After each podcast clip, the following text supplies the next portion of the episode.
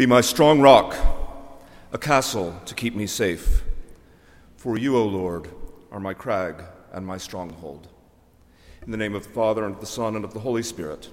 Amen.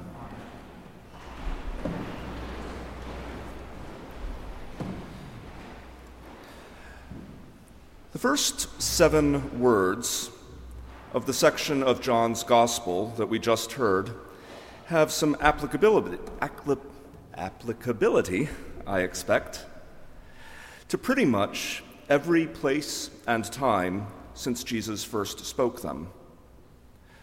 Do not let your hearts be troubled, Jesus says. Reassuring words when there's always so much to be troubled about. I could give you the whole litany of today's troubling things, but I'd just be filling time. I trust you all know whatever cares weigh on your heart today. So here are word, our Lord's words again. Do not let your hearts be troubled. Take a moment. Breathe. Be still and know that God is God. Do not let your hearts be troubled.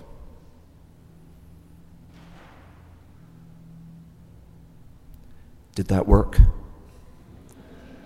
Are your hearts untroubled now? Have your anxieties abated, your sorrows ceased? I mean, mine are nowhere to be found. Who knew it was so easy? Now, don't get me wrong. The last thing I'm doing is mocking the words of the Word made flesh. But these two things can both be true that the words of Christ are filled with wisdom and power, and that so long as they are spoken into the same world that saw fit to crucify the Son of God, they are more a prophecy of God's plans, purposes, and longing than they are a prescription for our pain. For each one of you, I'm guessing, Jesus' injunction not to let your hearts be troubled lands differently. As well it should. Each of you arrived carrying all the joys, confusions, and burdens of your unique life on this rainy, thundery day. Just so, Jesus also spoke these words into a unique context.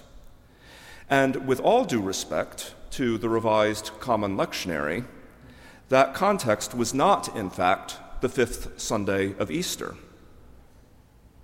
It was Maundy Thursday, that darkest and most dramatic of nights, filled with the Last Supper, the washing of the disciples' feet the new commandment that you love one another as I have loved you, the betrayal by Judas, and the betrayal of Peter. Indeed, the verse that immediately precedes this morning's text is John 13:37, when Jesus says to Peter, "Will you lay down your life for me? Very truly I tell you, before the cock crows, you will deny me three times. And then the very next words are do not let your hearts be troubled. We know for sure that Peter's heart was not relieved by Jesus' reassurance, for Luke's gospel records him weeping bitterly when the prophecy comes true. What then does this mean? Isolated from its context, this passage can read like a vision of the hereafter. Jesus' promise that in my Father's house there are many dwelling places calls to mind a castle in the clouds, or perhaps a heavenly subdivision if suburbia is more your speed. I won't deny that that's a possible reading, but I don't think it's the only one. We actually hear directly from Peter this morning our second reading was from his first letter. And it may not be a coincidence that some years, maybe even decades, after hearing his Lord's reassurance that in my Father's house there are many dwelling places, and therefore do not let your hearts be troubled. Peter reflects on those words in his own message of reassurance to the people he addresses as the exiles of the dispersion, presumably early Christians crushed under the Roman fist. Peter uses the imagery of God's house, just as Jesus did. But there is no ambiguity here about whether he is talking about a house above or amid God's beloved on earth. Those who follow Jesus are built into a spiritual house to be a holy priesthood, to offer spiritual sacrifices acceptable to God through Jesus Christ and not in some far off future heaven, but here, now.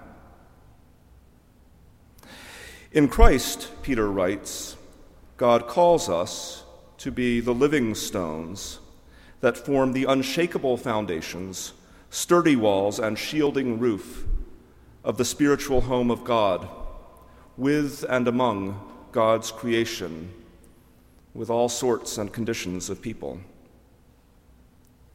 And pay attention to this living stones, so that the structure that we form doesn't crumble like Hadrian's Wall. Living stones like us do what living things do move, grow, learn, change, love adapting and evolving to make room for each new person who passes through the waters of baptism to take their place in the ever growing edifice of the everlasting home. The fact that do not let your hearts be troubled is Jesus' immediate follow up to his prophecy of Peter's betrayal, is tremendous hope for us all. For if Jesus so offers his grace to Peter in advance of the betrayal that he knows is coming, how much more must he offer it to us in all the ways that we think we have failed, fall short, worry that we are abnormal or unworthy of love?